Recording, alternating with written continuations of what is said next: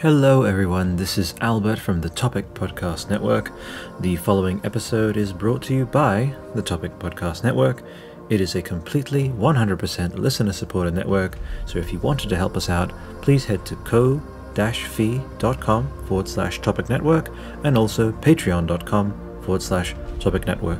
Enjoy the show!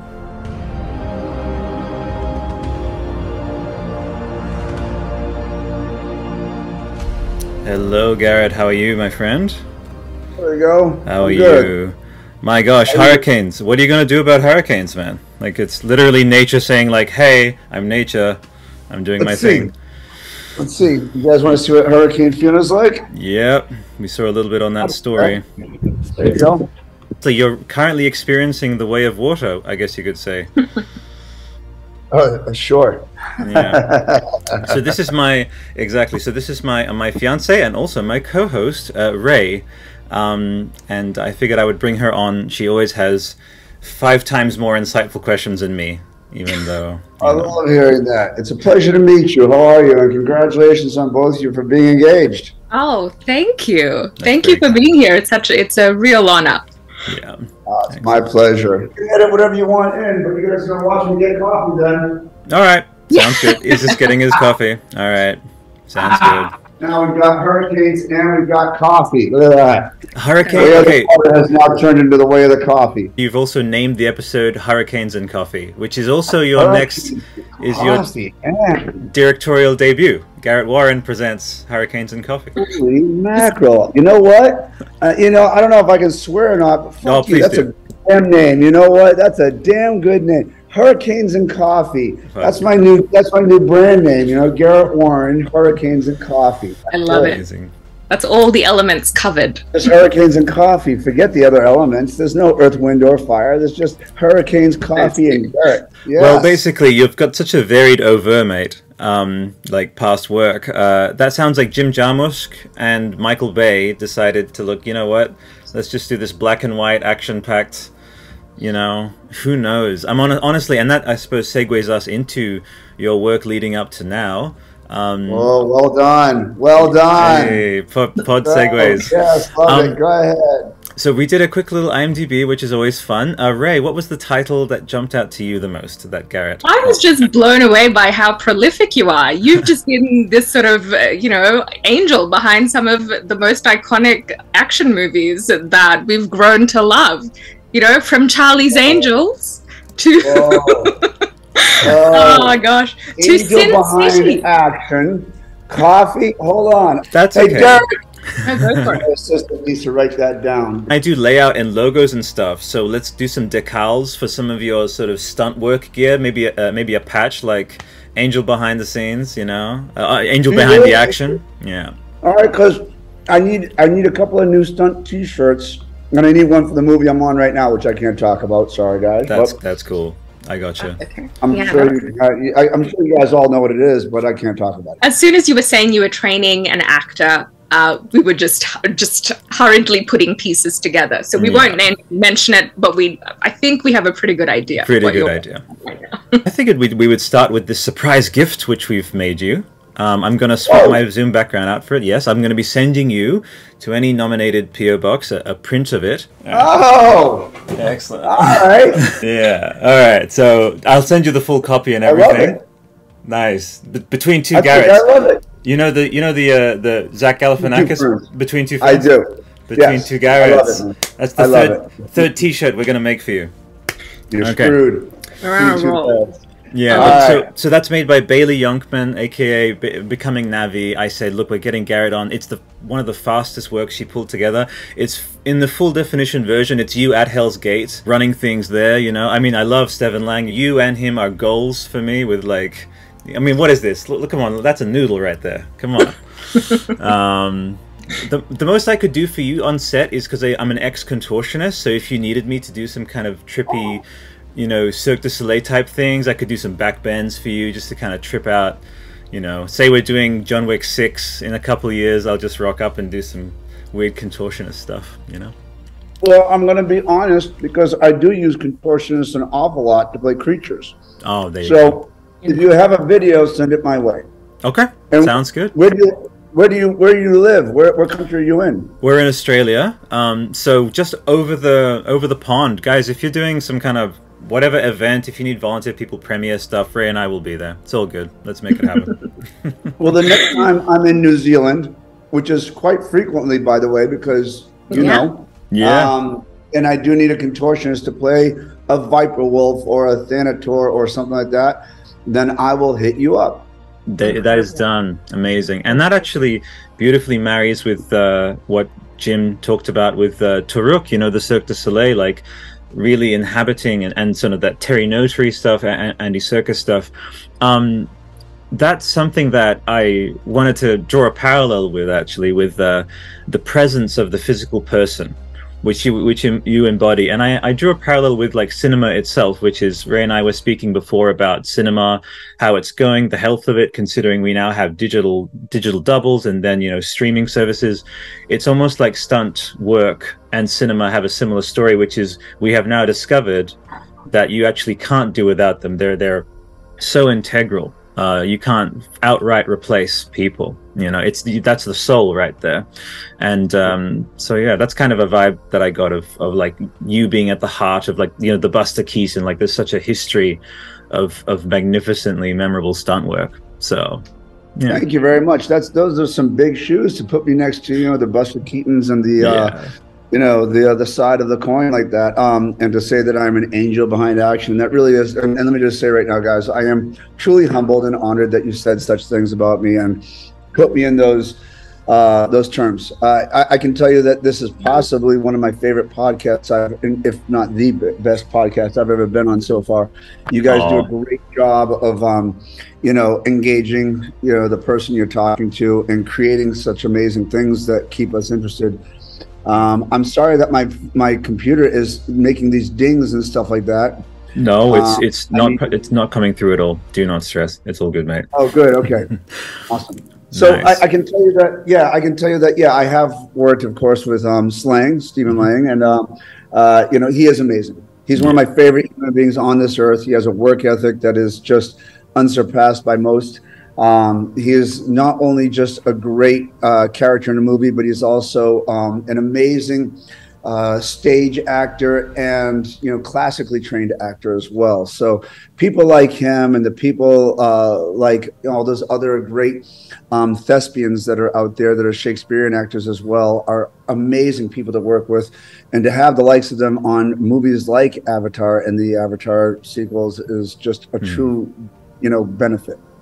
You know, yeah, Ray, did you have anything for, for Steven in particular? You know, you're not in Kansas anymore. Like this, he, I mean, it's the, he's the main line in that new remaster trailer. And, and considering that, that role that he'll have, you know, as a completely transformed, transcended even uh, entity as a Na'vi. Wait, and, so, yeah. so hold on, because I'm not allowed to talk about anything okay. about the sequel. All right. So you know, this is amazing because have you guys had other people from Avatar on your podcast? We have. We had John Russell, who, um, you know, he's he's a bit tangential, obviously, but he is. Um, we talked yeah. about the Ryan Gosling skit with like, you know, Papyrus and stuff, but he's the guy who designed all the brand new logos, just making everything look super fresh and moving away from the Papyrus and stuff. But you're, in terms of uh, behind the scenes, um, yeah, you're our, our debut. Uh, so really? There you go. I mean, We've have had, you had any, no actors? Oh, absolutely. Daniel Basutti. Yeah, Ray, take it away. Oh yeah, we were we were yeah we've been doing the rounds. We were recently in New York, um, and we were very lucky. We were there for the Lord of the Rings, the Rings of Power premiere, yeah. and um, and so we got to you know sit with the creators of the show, J D Payne, uh, meet with some of the people at Vanity Fair and IndieWire, and um, got to speak with one of the main actors there, Ismael yeah. Cruz Cordova, and that was also really such a such a treat. So that was that was really wonderful to be able to just be in a room full of artists and just talk about their creative process. Yeah. yeah. But no, no, no. But av Avatar actors, have you oh, guys had any Avatar actors? No, not not yet. No, and that's the thing. You haven't had any Avatar actors, and mm. I'm like the only like well, hands-on behind the scenes person. I, but I need to say this because you are that that um and I'll speak about obviously uh, you know Dana as well, you know the Dana show. Megan was telling me about her. I consider stunt people, including my first like person I fell like professionally head over heels for, which was Ray Park, who was Darth Maul. He's the reason I learned how to do a roundhouse kick and all oh, that. Right. I actually, I couldn't, I could not think of a better debut guest though. So I'm just saying, like, oh. could not okay. have, have I've gone a better way, because that's in line with me, you know, having done I'm, my big thing is yoga and capoeira. It comes off really beautifully on screen. And I do want to speak with so much yeah. of your crew, and and Bailey's been turning all of your crew into Navi, so it all actually ended up happening well, really love, beautifully. I love that we're becoming Navi, but I mean, um, so you haven't spoken to John Landau or Jim Cameron or, I mean, not the yet. main... You're the first. Wow. And so, why is that? Why would you go to me and not to the people? I mean, those are the guys. You know what's curious? Albert will watch the technical part of the production documentary of every movie. More. Like, he will watch it with painstaking. He will go back. He will rewatch the stuntmen and the crew and the production design. Like, those are the people that he truly loves. Yeah. yeah so that this is this is home for him. You know. Yes. So well, we're in, we're in incredible I've got company. I've got questions then, and let's start okay. this off with my questions, because personally, I mean, when dealing with a movie such as this, I, I personally I think that you should get Jim Cameron. Okay. Because Avatar is nothing without Jim Cameron. So it I think is. that he's been next. And what I'll do is I'll try to send a message to John and Jim, and I'll say, hey guys, you know, I, uh, there's a great podcast. You know, if you do, if you could carve some time out. And here's what I would suggest, you know, try to carve out ten minutes. Just yeah, make it very quick and say, hey, Jim, um, anything that I can get from you would be amazing. You know, yeah. and then also from John Landau, because Avatar is everything because of Jim mm. Cameron and his counterpart, which is John Landau, if you yeah. ask me. I mean, the likes of, you know, myself, every other actor in the movie, things like that. We are the byproduct of Jim. We really are. And this movie, he does um, inject every part of him into every part of the movie, whether it be music, stunts. I mean, let me tell you, he choreographed the fights just as much as we did. He was right there beside us, throwing punches, grabbing us, throwing us to the ground, getting thrown to the ground. Mm. There's nobody who knew everyone's jobs better than Jim Cameron did. So if yeah. you guys are going to talk Avatar, you got to talk Jim Cameron. After that, as far as like actors go and performers go, um, you know, and things that are about the Avatar sequels, I hope you guys know that I'm not allowed to talk about. Oh, anything. of course. In I'm fact, actually educated, like you don't know. So I'm gonna yeah. I'm gonna ask you guys some questions. Number one, what do you know about the sequels? Okay, so Ray, um, I would like to, because I'm doing this stuff all the time. What what would you like to talk about with the sequels, and what do you know, Ray? What do you guys know already? I mean, what can you? What, what can I talk about that you guys already know? Oh, oh, really? Okay. Um, Albert can lead with this. I'll take he from knows here. A lot more than me. Well, first of all, just on the note of kind of that beautiful, non-committee designed authorship that you alluded to, uh, as a stunt coordinator, you essentially are the mind's eye cinema for the whole team, saying, "Look, I've got it playing out all in my head." Again, stunts, yes. action sequences are movies within movies. Yes. yes. You know, and that's why you as second unit director makes perfect sense as well. And um, when you come back on, when you can discuss things, I would like to talk about the specific things you were directly involved in, like the scene that you took personal authorship over. But um, what I love is that we are in a world where there is still that. A lot of things are being committee designed and the authorship can get diluted. But having someone who is right there with every level of crew member, Um, putting his stamp on it, and then also connecting empathetically, which always makes for a happier set. It makes me, it's so heartening to know that the, that good energy is there, and it's in line with, sorry to get a bit esoteric and big brain, but I consider Avatar, like the production itself, to be a bit of a symptom of responsible blockbuster making, like Artbuster, which is a, a story that at the heart of it has this um, sense of, uh, you know, responsibility and accountability to the world we're in. And it does. You're right. Exactly. I agree. And I think there's no better use of, Ray and I talk about how people variously use and abuse, or rather don't use, the attention of the world, and it's mm. it's the the blockbuster which is going to do a Trojan horse thing for a lot of people, um, uh, to have them awaken a bit to their own responsibility towards themselves, connecting with like indigenous uh, you know, ways which survived for many, many years without kind of causing too much of a ruckus. Uh, as we've done with some of the industrialization. So that's a big word salad for you to say you're part of the one of the most worthwhile projects artistically in human history, I think, because there's going to be a big global shift towards... And um, I have to tell you this, it, it generated so much change uh, in, in like I know people who studied climate change because of this, who went to different parts of the world, who left their careers, uh, you know, people just doing, just doing incredible things because they were moved by a piece of art. And so it, like the way that you've uh, told story with the action, like, you know, I know uh, Jim is the visionary, but uh, the way that you've, you know, brought the characters on screen and you've helped them move and you've uh, shown us how they navigate conflict, uh, that's, that's been incredibly moving and it's changed people's lives. I hope you know that. Uh, that's very kind of you guys. I would love to talk about your and, you know, just how you tell stories as as an artist through through action. Here's what I can say with uh, Jim Cameron. Really what you are is you are an extension of him. It was all, of course, under Jim's tutelage and blessings. Let me just say that that is the process with Jim.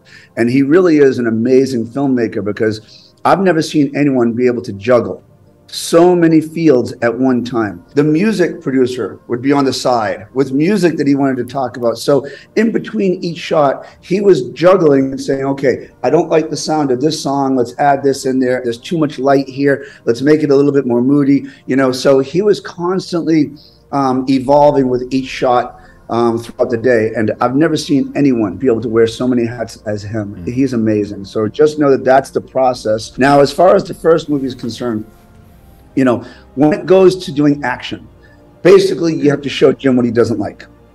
That's what he wants. He says, you know, go out there and show me what I hate. You know, and you're like, oh, and carve from there. You know, and it pretty much takes any kind of, um, I, I don't know, but but stress off of your shoulders because you can go out there and do anything you want to because, you know, he just wants to see the stuff that he doesn't want. And sometimes in between it, he'll go, oh, I like what you did there. I'm going to keep that. You know, but he wants you to feel free to go out there and do as much as you possibly can so that he can generally create the idea that he likes. You know, whereas if you go out there and try to do what you think he thinks he wants, you're going to be stuck in a little tiny vacuum trying to think like Jim Cameron. And there is no way any human being can think like Jim Cameron. He has his own thing. So that was the beautiful part about working for Jim, you know, such as like flying on the Ikran. You know, the very first movie, he says, go out there and work on how to fly an Ikran. And I go, okay. You know, I look back and I go, wait, wait, how does someone fly an Ikran? He goes, I don't know. He goes, that's your job. You're going to have to go out there and show me what I don't like. And I go, done, you know, and I get out there. And of course, the first thing we did was we looked at jockeys on horses. Mm-hmm. And we said, okay, you know, horseback riders and jockeys, we're going to take some of those things. We're going to implement those. And then we had to try to figure out how to create the apparatus. Mm-hmm. So the first thing we did was we put a barrel out there. We put it on bungee cords and we rode a barrel. And he says, okay, well, this is not the right way um, a creature would motivate, you know, in the air, you know, because it's bouncing and a creature wouldn't bounce. It would undulate with the rhythm of their flap, flapping wings. And he's incredibly scientific, mm. yet he's also incredibly tangible because once you get in the zone, mm. he will say, okay, let me see. And he'll jump up on it himself and he'll start to do it. And he'll say, okay, I feel it like this and I can do this. And when you ride a motorcycle, you, you, you lean to the side, but the bike stays over here so you can hug the turns. And he goes, maybe we do that with the bird, you know, because as the bird is hugging the turns, you stay upright so you don't fly off of it. And it's kind of reversed. He's a genius. To be a part of that process is one of the greatest educational experiences. And it also motivates you not only as a filmmaker, but as a human being, because he deals with everyone so well that you learn to take from him the way he does it, and you deal with other people the same way. So I became a greater filmmaker and human being after working with Jim Cameron. Yeah. I have to jump in here and say, so Ray, she is like a professional in relationship and personal like life mentor that, that actually talks about leadership and talks about basically what a director does, which is needing to juggle a lot of different things happening at once. And um, and that's like across different spheres as well.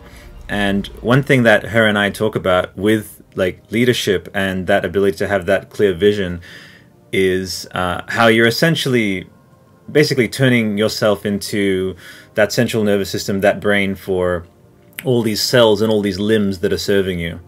But they are all you. So you're James Cameron, the stunt person who just picked up that thing to carry it across the volume is James Cameron. And there's a beautiful interplay of uh, focus, but also empathy as well. Ray, could you speak to anything like that?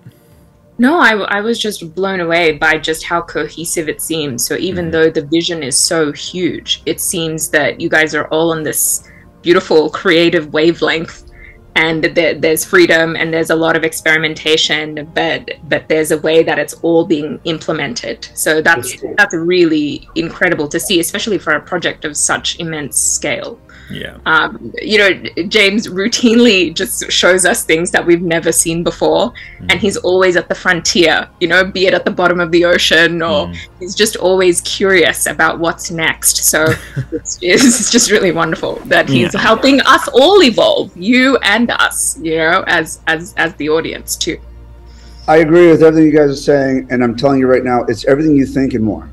Because ah. above all of it, you know, at the end of the week, we would all get together and maybe like hang out someplace, Jim included. And he would hang out with everyone, not just the stunt team, not just the actors, but also the people that work the brain bar, you know, the computer system, as well as the A D staff. It doesn't matter. The good news about him is that he's also like a guy's guy in addition to those things. Like he can grab a saw and saw off, you know, the leg of a, a, a yeah. of a set piece and weld it together right away. He can get into a car and fix an engine. He, we would go three times a week, at least two times a week, but three times a week at five thirty in the morning and fight together.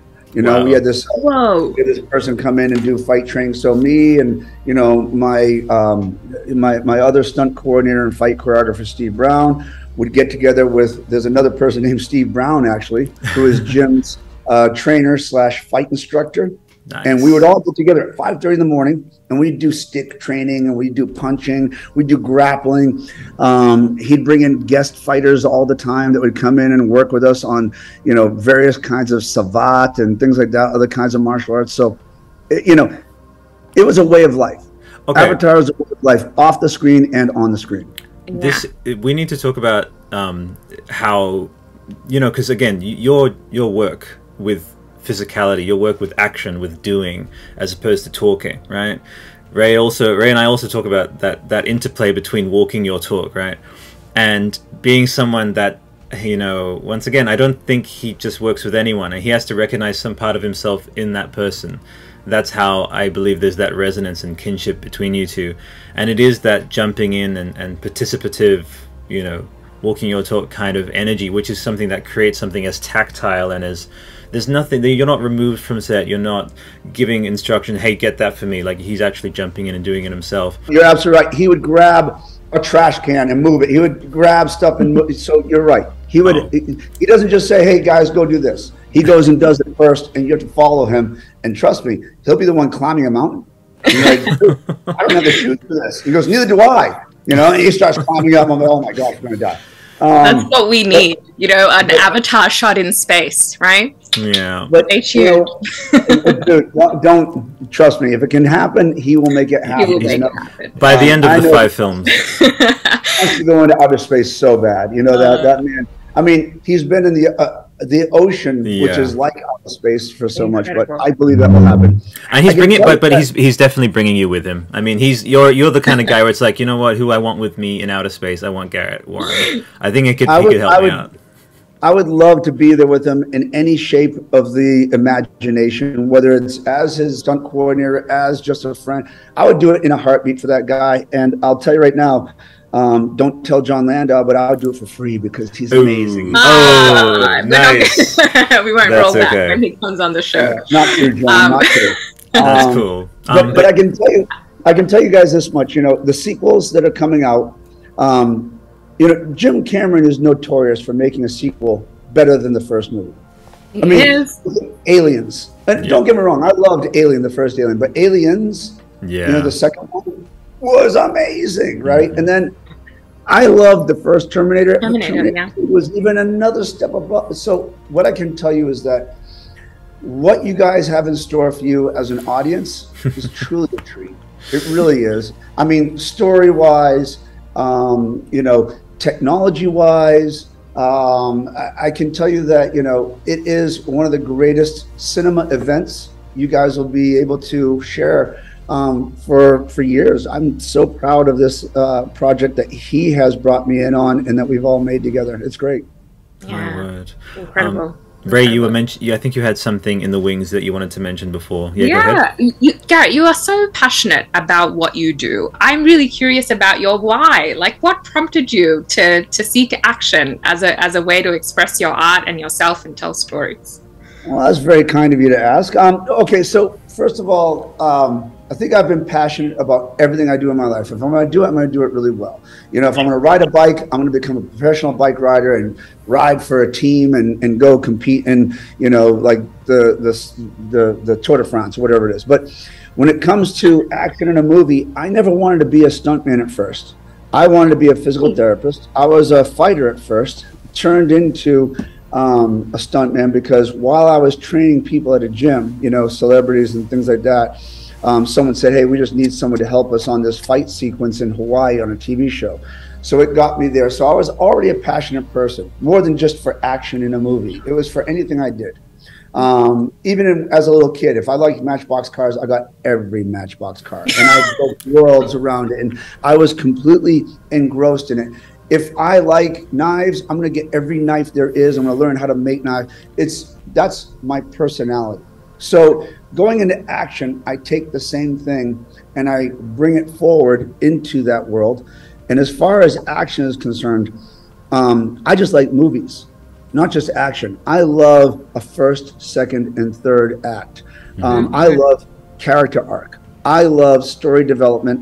I love to make someone either clap, cry, cheer, grip their seat, or even stand up out of their seat. If that is something that happens in a movie and I was a part of it, then, you know, to me, I have left an indelible line on society. And then I can honestly say that I have created an immortal moment that mm-hmm. will transcend me as a human being, mm-hmm. that my kids' kids' kids will continue to see long after I'm gone. Yeah. That is the closest thing to immortality that you or I could ever know, if you ask me. Um, and so that is my goal, is to make sure that I can leave that indelible mark. And then on top of all of that, to be a part of a movie that is poignant yeah. and affects the world in a positive way. There was a movie I did a while ago with Steven Spielberg called Lincoln, you know, and it was all about Abraham Lincoln. I was very proud of that too, because what a great man he yeah. was. The things yeah. that he had done. And then I also did, you know, um, a, a movie called Miracles from Heaven, and it was a very faith-based movie as well. So there are projects I hold true to my heart, and I do because I want to help the world more than just make money and do stunts as mm-hmm. a person. I want to make sure that I'm also doing things that resonate, and Avatar is one of them. Mm-hmm. And as a human being, I can honestly say that this world is a very difficult place that we already live in. And to have something that is going to give you a guide, you know, is going to say, this is how things are supposed to be, live your life this way, then I want to help be a part of that. And I want to push those things forward. And that's why Avatar is so important. And that's mm. why I'm so passionate about it as well. Um, I, I, need to I need to reflect reflect some of this good energy. You're putting, you're, you're, I know, you're emanating such beautiful, perennial, timeless, worthwhile and, and, and ultimately very admirable and, and kindred sentiments. But what I want to say is, with us being, again, physical, tangible, real beings, you know, that's as, as great as C G I is going to get. Even Jim would, would say, or James would say, that that's something that can't be, you know, reality can't be outright replaced, at least, you know, because of the A I stuff.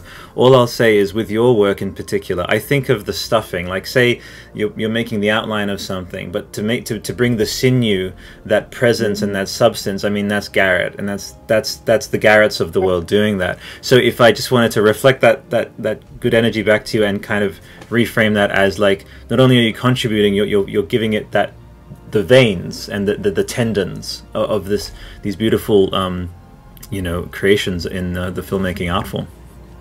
I appreciate that greatly. You know, I, I can tell you that when we first started the sequels, you know, Jim had also talked about the vegan lifestyle, mm. you know, and trying to, um, you know, change our habits into a healthier way. So um, Avatar became more than just a movie and a workplace. It also became something that was, you know, dealing with the inside of our human bodies. So that's another thing I think that if the world can also get something out of Avatar and Jim Cameron, it's also the vegan lifestyle. Mm-hmm. Now, God bless them. I tried really hard. I really did, guys. I ate vegan morning, noon, and night for about, I'd say, like six months. And I tried really hard. And in the end, I, I, I wound up going, and he's okay with that. He's the most accepting person in the world. Trust me. He's one mm. of the greatest guys in the world. His goal is to say at least one meal a day, make okay. it a vegan.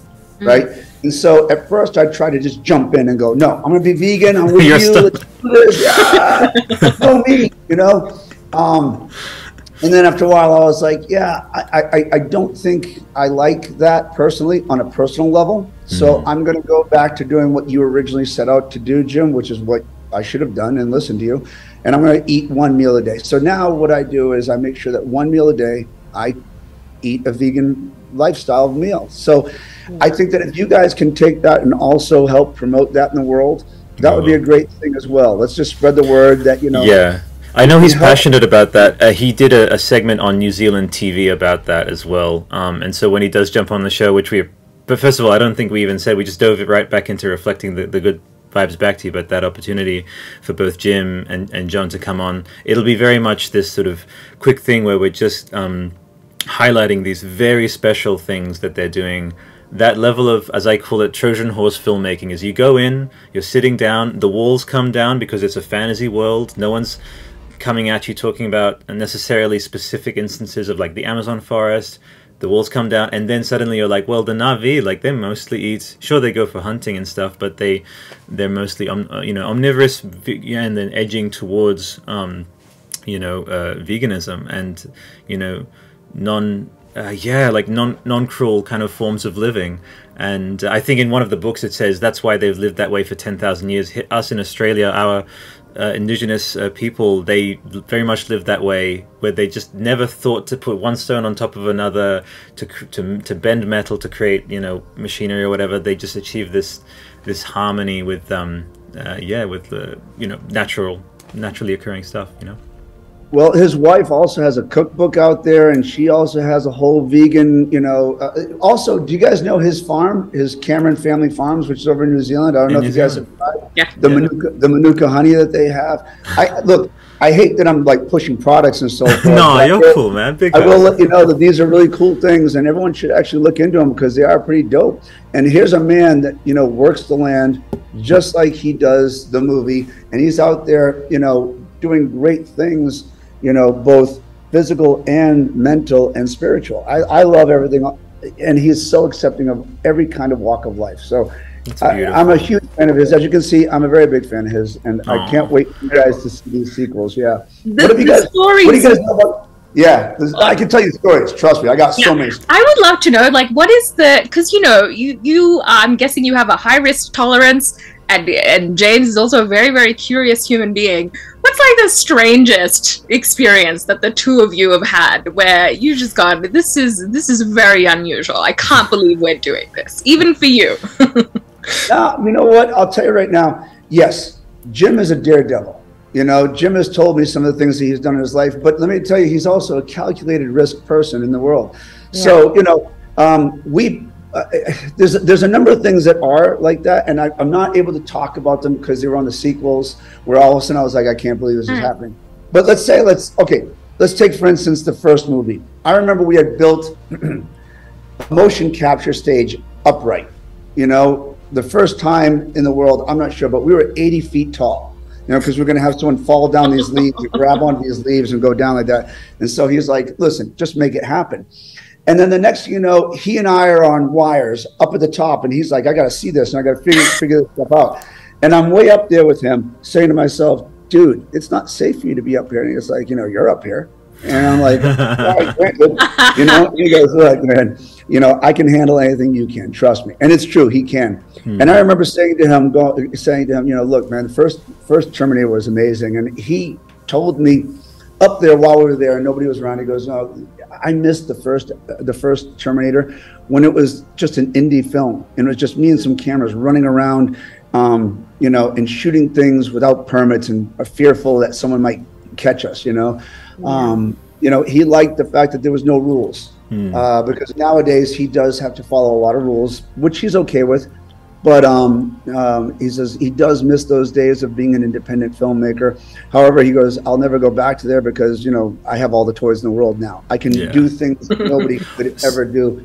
Speaking um, of all the toys, I do want to mention uh, Bailey actually had a question. The woman who, uh, the uh, the person who yeah. created the uh, the portrait of you, she said, "I would be super, super curious to hear about um, Garrett's involvement in water stunts, especially on how they trained, looking to build their lung capacities, holding their breath underwater, and uh, if there were breath work techniques incorporated." So basically, a question. I know you can't talk about it too much, but uh, the difference between training uh, one tribe of Na'vi, the Omoticaya, and then the Metcaina. I know that they have released, you know, snippets on um, the various people, whether it be Kate Winslet. I know that there's there's been um, articles out there on people's breath holds. The longest time we had on set, one of our one of our people got somewhere around like thirteen or fourteen minutes.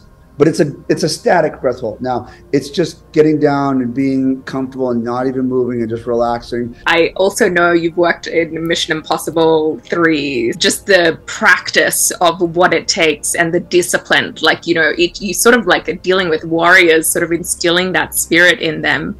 Uh, and, and it's just extraordinary that with yeah. that discipline, they, they're able to do these impossible things. So I, I, I, I need to, to, to alley-oop that right now and, and mention, as you mentioned before, training actors.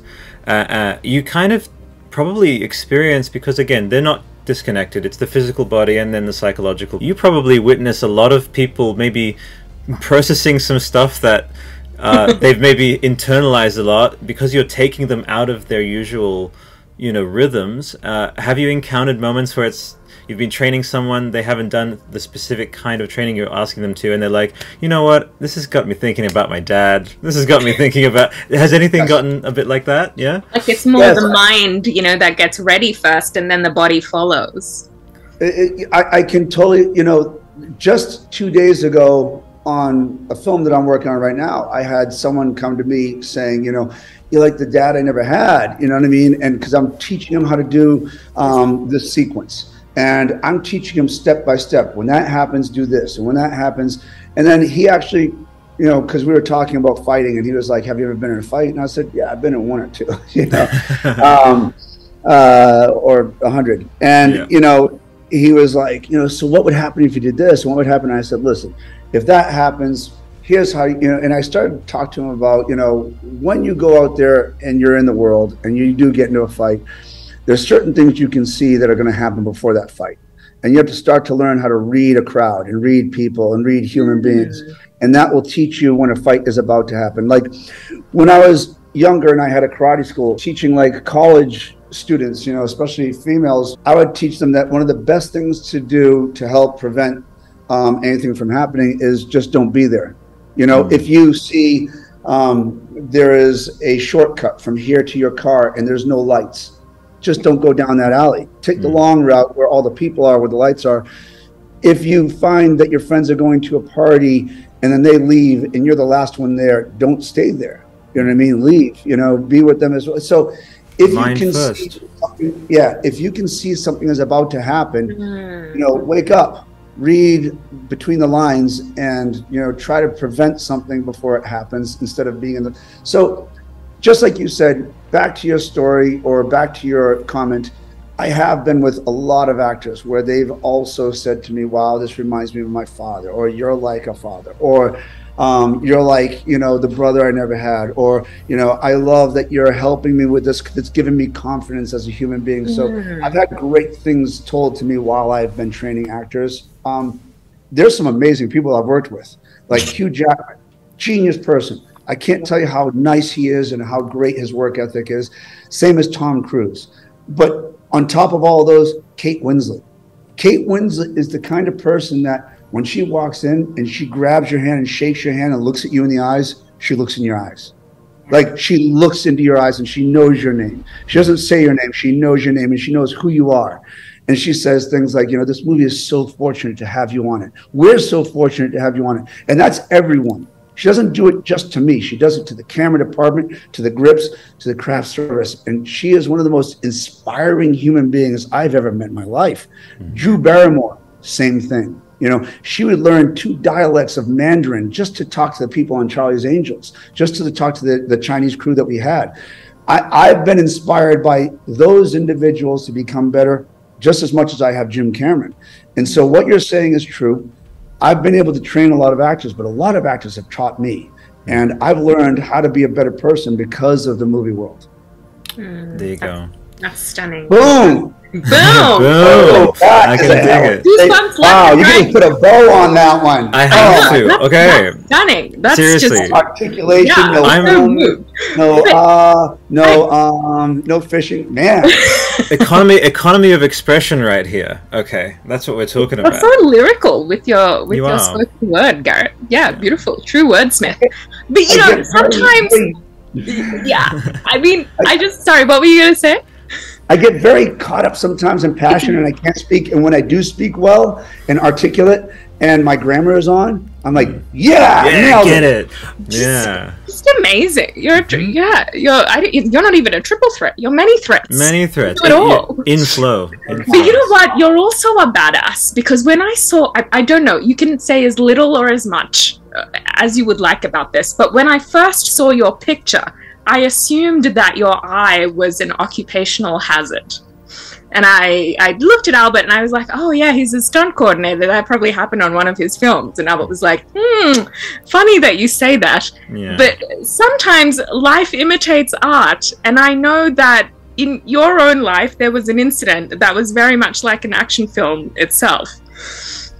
And so I was just wondering, like, how that event, you know, the, the assassination attempt, if you'd like to talk about it, how that's also shaped, like, your ethos as a person and, like, a dad and how, how that's shaped who you are. You are good. You are really good. Well done. I saw you Thank did that. You. That little, that, little Thank you. that little transition into that world. That was really well done. And then when you got there, you held it with velvet gloves. You're like, I'm not sure how he's going to take it, and I'm going to make sure I just do it delicately. Yeah. Well done. Anyways, Thank I can. I, yeah, I'm fine talking about it, and I appreciate um, you know, the way you brought it in. Um, so, uh, you know, when I did get someone, so for the audience that doesn't know me, um, I lost my eye because a person came to my house and shot me four times, one in the chest, one in my neck, one in my hip, and one in my head. Um, you know, uh, what happened to me afterwards was a truly interesting kind of event.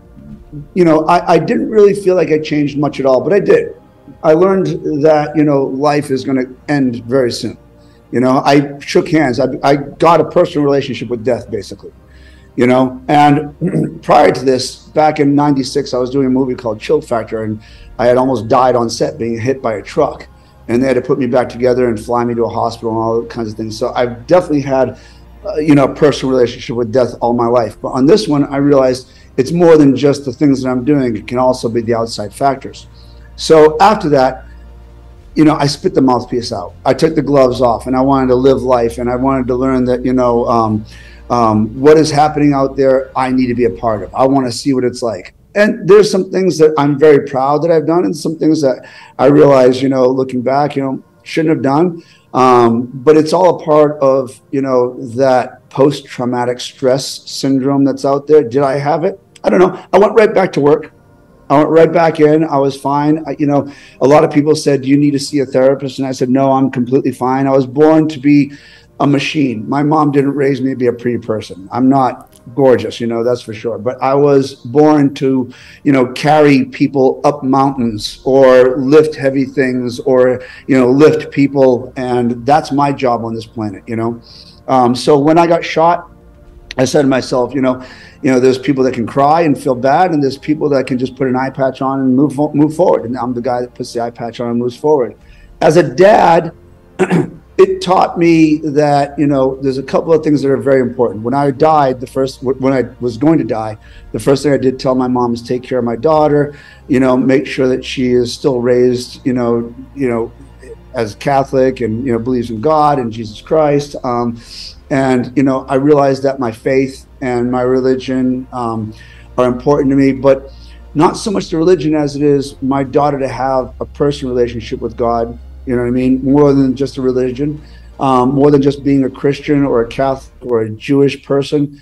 Um, I think that this world, and I even had these conversations with Jim, who is, you know, of course, um, more about science than he is about, you know, God or anything like that. But I believe that we all should have, you know, a personal relationship with God, you know? And so after I was shot, I took inventory.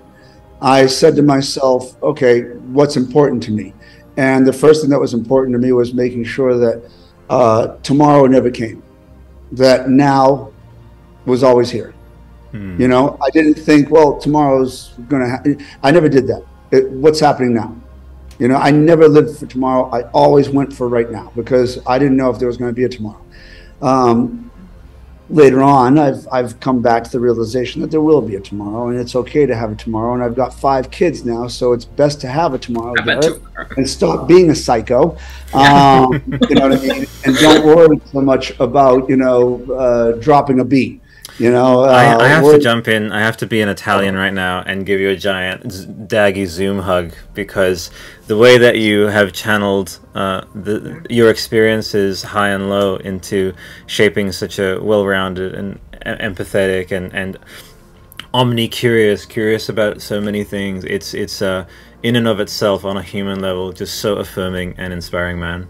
Like, it's just, regardless of whatever vocation, just I'm so grateful that you exist and are who you are, do what you do, are with us. And uh, yeah, love you, man. Big hugs from Australia. I love you guys too. Thanks. The hugs right back to you. Yeah, for sure, for sure. Yeah, all right. There you go. Thank you. Gosh, yeah, well, that, yeah, incredible. Please go on. I'll tell you one thing that did come out of it all too. When I sat down, I said to myself, you know, what's the meaning of life? Yes. Deep, right? Yes. Yeah, we all say it, you know, why are we here, that kind of thing. Yes. And I came away with one re one word, you know. And now before I say it, I almost want to ask you guys, you know, what do you feel? Have you guys ever said to yourself, what is the meaning of life? Oh, my God, yes. You know, yeah. It's important to have a few existential crises in your life, right? Yeah. You know, especially if you've been meeting with loss or grief or something. I think those big feelings sort of catalyze those questions. One so, word, Ray? He, he, give, what's one your word. one word? A one word. Oh, he wants to know. He wants to know now. All right, I good. Do. I'm hoping yeah. the audience is going to stick around going, wait, what's the one word? I got to know what he found out, because here's a guy that died and, you know, came back. Right? All right. So uh, my one word is purpose. Purpose. Mm. That's the meaning of life. You know, if you feel needed, if you feel like you have a purpose, then you have a good meaning of life. If you feel like there's nothing, then you stay in your room and you don't come out, you know. But if you have a purpose, no matter what, I mean, look, everyone can say, well, money or, or family or whatever it is. But it's purpose, because some people don't have family, they only have themselves. But those people that have only have themselves, perhaps they're firefighters that do take care of the other people of the world, and they're the ones that lift them on their shoulders. Perhaps they're soldiers, perhaps they're nurses, things like that. I can tell you that the one thing, the one word mm. I came away with, sitting down years after having been shot, after having gone through these uh, traumatic experiences, the one word I've come with, the meaning of life, is purpose. And I think for all of us um, to figure out what that purpose is and, you know, search for it and go for it is the meaning of life. Mm-hmm. But the purpose can change.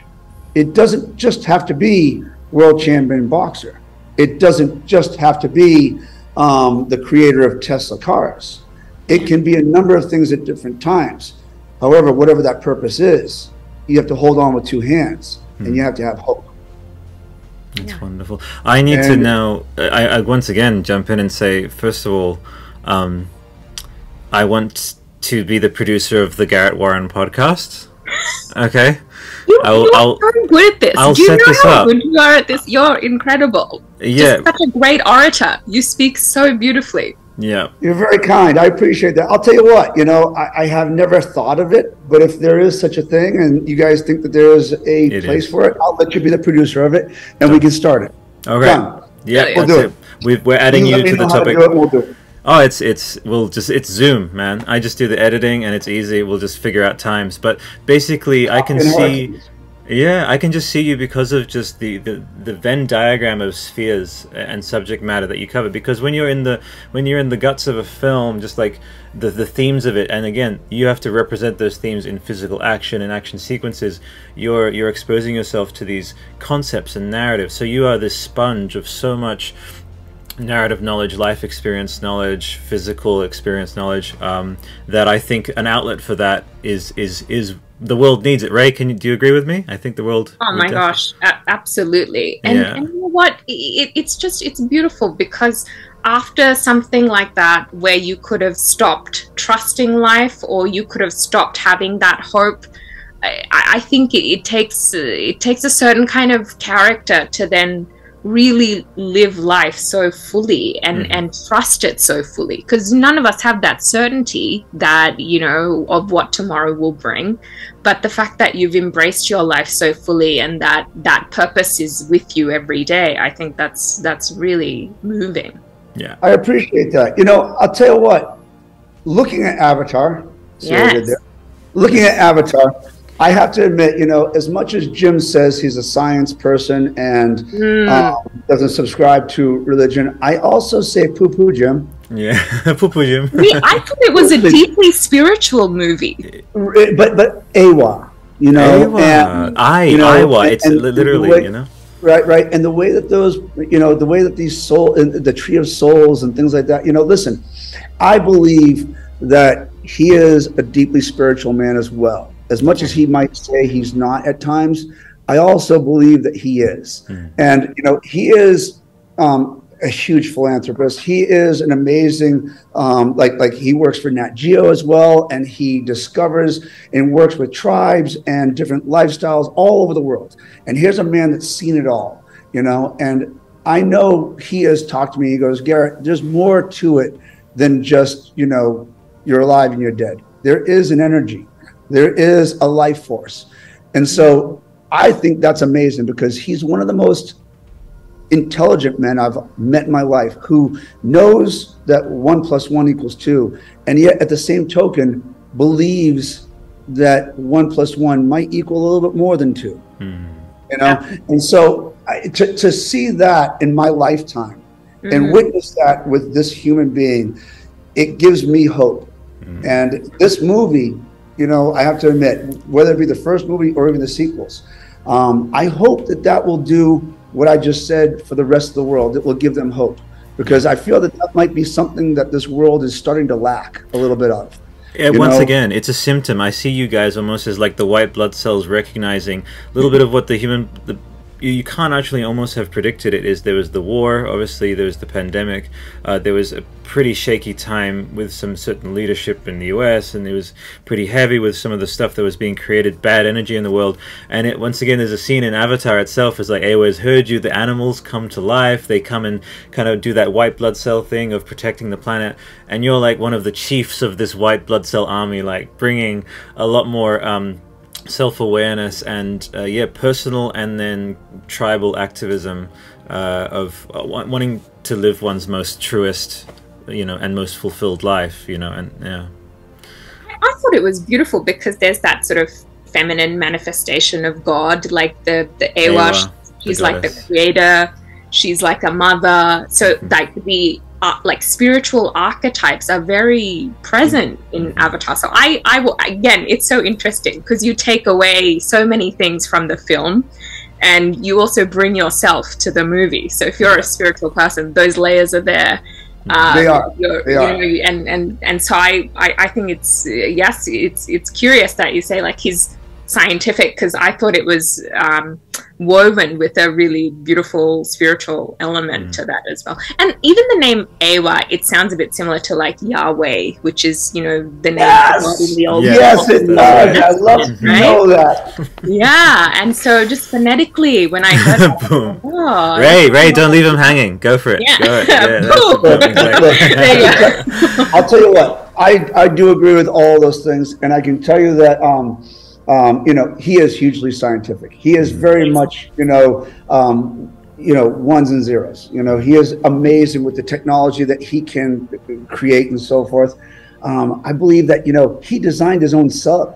that went yeah. all the way down. I mean, come on, guys. Yeah. That's crazy. Can you yeah. imagine what he did now on these sequels? Yeah. Oh. You know, here's a man, here's a man that took ten years to get it right too. He didn't just come out with the next movie no. afterwards, you know? No. And listen, to everyone else that have done sequels right after, whether it be the Mission Impossibles or the Fast and the Furious, says God bless them, they can do those kinds of things, but not for Jim. No. Jim needs something that's deeper than a sequel. Yeah. He needs another movie and another reason, and man, it's here. Wait till you guys see it. Man. Not wait, we're actually seeing the remastered version on, on th Thursday. Yeah, good, good. Yeah, I, love that. I, I love call it that. the rem remasterpiece. Remasterpiece. Yeah. Um, let me um, know. Let me know if you guys like the three D because I can't see it.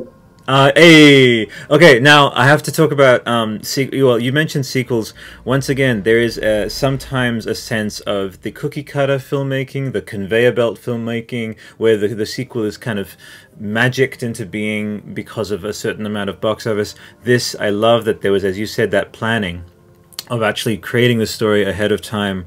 Uh, and we'll have it be logically, like a logical sequence. And what was wonderful about Terminator two, as you know, it's the humanization of uh, um, of Arnold's character. And also, there's a consistent thing, I wanted to point this out, is in Alien as well, there's a, the bringing in of, of Newt and family. So he yeah. has this thing of bringing family into his sequels, because guess what happens in life? Well, lat later in life, we have families.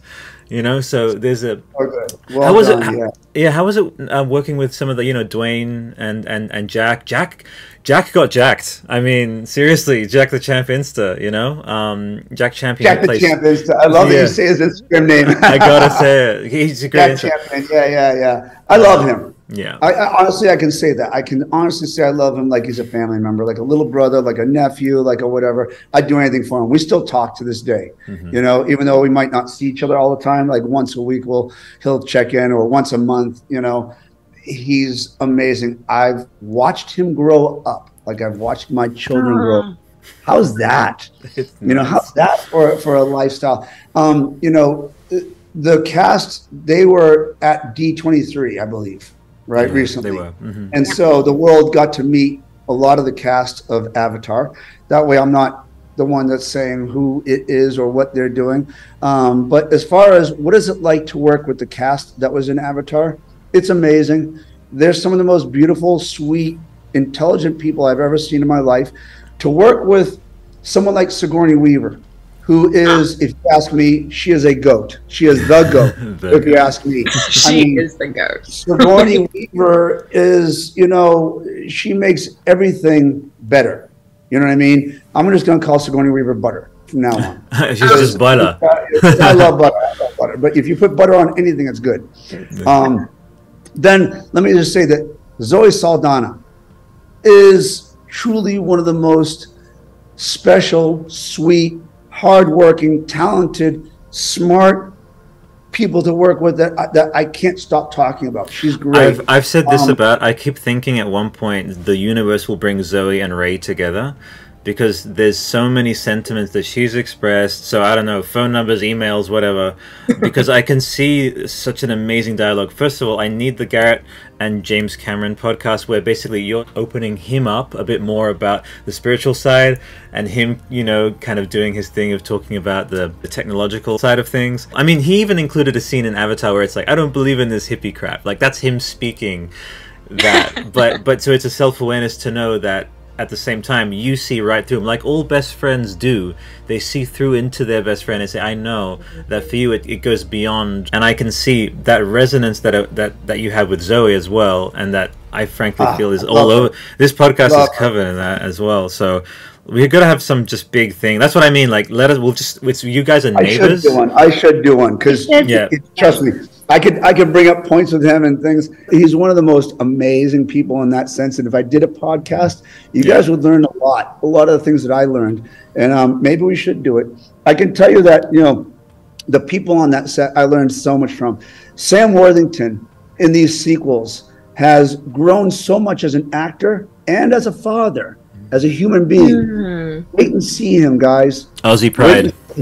Wait and see him. He's a sleeping giant, you know. Mm. Um, Slang, we've already talked about, yeah. you know. He's amazing. He's the man, You know, if uh, you know, if if there is a great one, you know, he is definitely a great one, and mm-hmm. I love working with him. All the people that were brought into this movie, Kate Winslet, who of course is, yeah, is, uh, not Steve, uh, Jim's Jim's uh, go-to um, from Titanic. She was beyond great. I can't tell you how cool she was and how much fun she was to work with. I worked with her on Divergent, and she was just as good on Divergent. She would mm. come in and do the same to the crew there. It wasn't just Avatar. Mm. Um, th there's so many people. Who else can I talk about? Um, mm-hmm.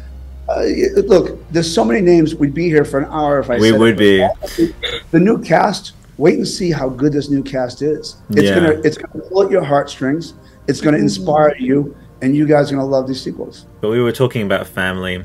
Now, your family, you know, you've got your your kids. Do they come on set? Do they say, "Hey, Dad, you know, we want to like put me in a lycra suit. I want to play a baby. I want to play a baby Navi," kind of thing. Like, what's what's going? Yep. Yep. Absolutely.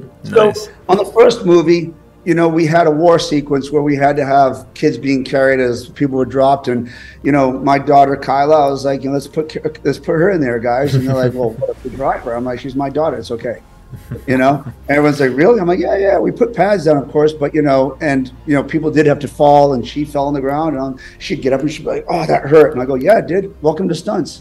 Get out there, you know. And so I know with my kids, I can do that. And it's not being mean or anything like that, but it's like, you know, yeah, we all fall. It's okay. Get back up. You know, yeah. falling hurts. You know, you'll be it's fine. A great lesson. Yeah. I there is one kids. person that I wanted to ask you about, which we didn't cover. But I'm very curious about Edie Falco. Oh, oh my what God. you can tell us about okay. the incredible Edie yeah. Falco yeah. and working well, with her. I, I can tell you that, that, you know, usually I try not to bring people's names up unless you guys bring it up. That way I don't get in trouble for anything. So you guys know that she's in the movie. Fantastic. Yeah. Yes. Um, she's amazing. I can tell you that, you know, when it comes to a female um, strong lead like Sigourney Weaver is or like Zoe is, she's right there as well. She's like the Kate Winslet. So she can stand and she can play chess with the best of them. You know what I mean by play chess? Yeah. You know, I talked about when you're on a set and you watch actors, right? They don't play checkers. You know, really good actors don't play checkers. They play chess. They think two or three moves ahead, and they look at you, and they size you up, and they react to you, and they try to figure out what you're doing and how you're reacting to them.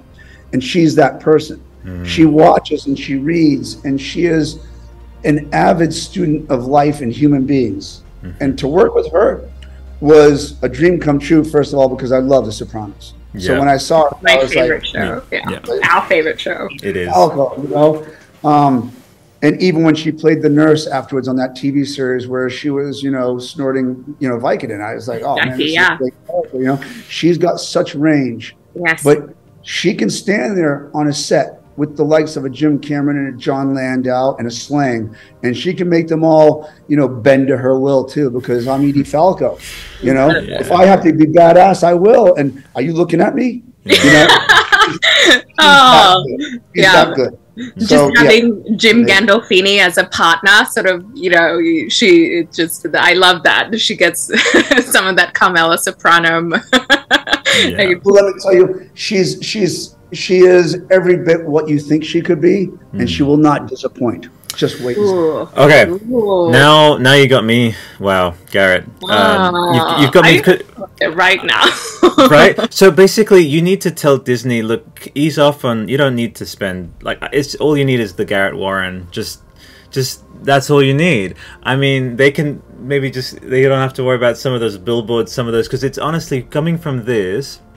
And and look, I'm I'm jesting as well. I know they've got a lot of stuff prepared. In fact, this is the best integration of art and commercialism, art and commerce.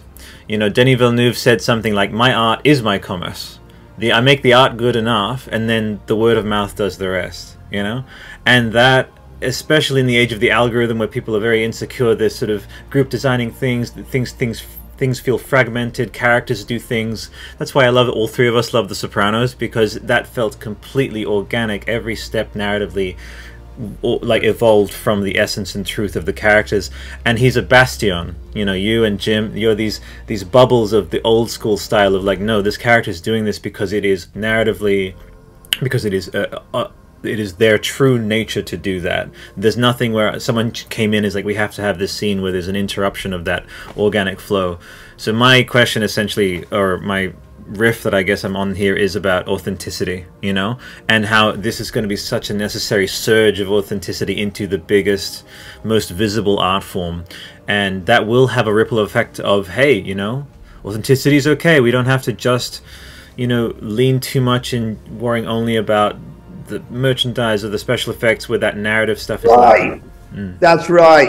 Yeah. That's right. What you said, volumes. You just spoke mountains. Then congratulations on being one of the most prolific human beings that I've listened to in a long time. Nice. For what you just said. Well so, done. Now, I got a question for you. Okay. That shirt you're wearing. Yes.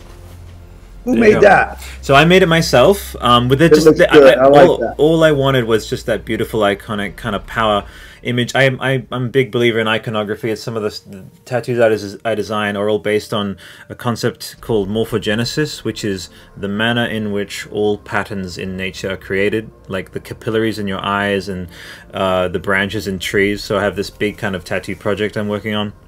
And for me, the power of wordless, so no words, just action, just symbols. I'm so fascinated by that period in human history and how we've carried that forward. You know, it's even in the, the Zoom mask with me here. And there's even a, a kinship there with, with, you know, physical action, you know, where you're not saying anything, you're actually demonstrating with dance, with performance. Symbol, yeah. Dance, performance, that's kind of my, my home. Well, I love it, that. That's a great T-shirt. That Leonoprix well, is a very cool design. You know, I'm gonna I'm gonna send it to you, dude. When I'm sending you, I'll I'm gonna, I tell you, you know, um, if if you ever get other people on, you should ask them about Garrett Oren's T-shirt designs on the Avatar um, movie sets, because okay. I had I had so many different crew shirts that I came up with. I think I made I made about like three or four different hats and three or four different shirts. Nice. And hoodies. But but. Um, While I was doing it, I probably had about thirty or forty different designs that got completely shot down by John Landau. You know, there's, there's certain things that you're allowed to do or not. Now, first of all, like all the crew shirts I make, they're given out. So yeah. I don't make money on them. So it's not like it's not like I do these and sell them online or anything like that. So um, they're just crew T-shirts. They're just gifts. But there are guidelines that you're supposed to follow. You know, you know, the, the studio has and things like that. Oh, you can't have this or you can't have that. Well, I, I broke a lot of those guidelines a lot, and I was wrong. But I love them. I love them. Like, I, I, I made one T-shirt with every gun that was yeah. in all of them, you know what I mean? And I was like, you know, oh like God. this. It's like, it's like, here's all the guns, you know. And he's like, no, you can't do a shirt like that. I'm like, why? I, I, I, I love the dopest guns. He's going, we're not promoting the guns. And I'm going, they're in the movie. They're, they're in the movie. He goes, yeah, but they're the bad guys, and those are the ancillary things. He goes, we're promoting, you know, the, the good nature of like like the trees mm. and the, you know, the, the things like that. And but the, you the, have the, so many in your future. I just want to say, I, I have a, you know, we talk about thinking steps ahead. The surge of authenticity of, of almost that Avatar now coming back to the world and giving permission to people, you can make a good film and there's no compromise on the special effects. You can make something that people, it will connect with people. So I just, I, you're, you're on the top of your game. I just, I know you're going to stay at the top of your game because you, you're basically going to be in, in insane demand after this. The F X series they're doing, you know, an Alien series, Disney, which is crazy to, to think that now Disney owns Alien, but whatever. You're going to be on that. You're going to be on some of the like Labyrinth sequels. I'm just saying you're going to be very busy, and I, I, I suppose that's you, yeah. Amazing. Yeah, I tell you, uh, maybe somewhere in the future, maybe I'll be able to. Maybe what I'll do is on my Instagram, I'll release all the T-shirt designs I did one day. Please do. You know, that way everyone can see what Garrett did. One, two, three, four. Yeah. Oh my God! It. You know what? It's great. I don't think you've done anything half-assed in your life, ever. Garrett. Anything from T-shirt design. You haven't had like a half-assed conversation. You guys have the best terms. Yeah. It's it's maybe it's because we're all just isolated on an island. Island in the bottom right of the world. We just come up with stuff like, you don't, we're not here to fuck spiders, which is like, we're not here to waste time. It's just weird. You what did, awesome. Say, did you just say we're not here to fuck spiders? Yeah, yeah. That's our Australianism. Oh, guys come up with this stuff. I love you guys. Yeah, it's We're like, let's not waste any time. Oh, like, gosh. Let's not fuck spiders, guys. No, yeah. Right. Can I please get these t-shirts? Yes. Write it down. I get a fuck spiders. Angel of action. Um, Coffees and hurricanes. Hurricane and ice. Hurricane. Yeah. Okay. I want Done. you guys to send me an email with all of the great terms that we've come up with. I'll just send you decals and just go for it. All right. All Done. right. Lots of love. Right now. Okay, fantastic. It. How are you for time, and how much more can we riff for, mate? I, I probably have about another five or ten minutes, and okay. then I have to. I do have like probably about thirty emails uh, that just came in. Oh, yeah. um, the good news, I'm not sure. I mean, I'm sure that the your your your people saw that I'm in the middle of a hurricane, so I didn't have you to are. Work. Also, let's. Uh, by the way, Awa loves oh you gosh. because there's a hurricane right now, and you're like Zoom, not jinxing anything, but it's just been smooth as. So I didn't lose my power. Either. Yeah, no, she has. Huh? She has her eye on you. She's she's yeah. watching you. Yeah. So I've got another five or ten minutes. So go ahead and fire away with what you want. Okay. All right, Ray. Do you have any um? sort of encapsulating uh, riffs for, for Garrett here? Yes, I I wanted to ask, like, there's this sort of fine balance that you guys do, which is, you know, entertain audiences while teaching them uh, and, and presenting like an ethos of some of the things that they can do. And also like present a lot of hope as well after what we've just been through. What are some of the things that inspired Jim um, as like, what was the ethos that he wanted to bring to people, the hope that he wanted to bring, and what can we look forward to as we watch the sequels? Mm. Well, I can tell you that, you know, um, in creating Avatar, when we were talking about it, you know, his goal was to um, enlighten the world to what was happening in the rainforest, as well as in the oceans, as well as in the atmosphere, mm. you know? So he wanted to show everyone um, through the use of an action movie, because that's what most people pay attention to, yeah. that there are problems that we need to deal with and we need to address. And that's yeah. um, one of the things.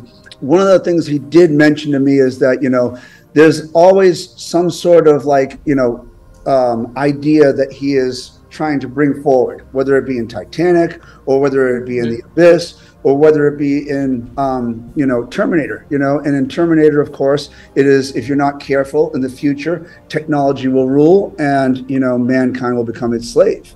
Um, so he takes those same kind of ideas and just packages them back up again to constantly be telling the world, think, be smart, mm. don't just be run by, you know, mindless things. So when Avatar came around, he says, I'm still using this platform to sell these ideas. Um, what are the things that inspired him? I can tell you that, you know, he's a man that was inspired by a lot of things. He would talk to me about explorers that are on the Nat Geo board of executives and things like that. They're in the world, and how he would bring them in. He brought in Um, some of the people, some tribesmen from the Amazon rainforest, people that don't have a means of getting here. And they had to take days of travel just to walk, to get to a place where they could finally get on a plane and get to our place.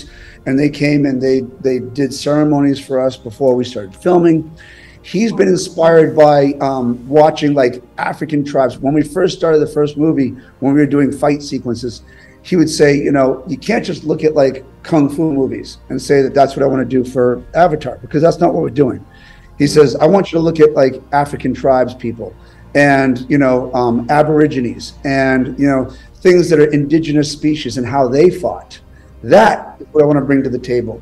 And I remember when we were doing the first movie, you know, he wanted the creatures to be these cat-like, two-legged, monkey-esque, you know, beings that evolved out of a need.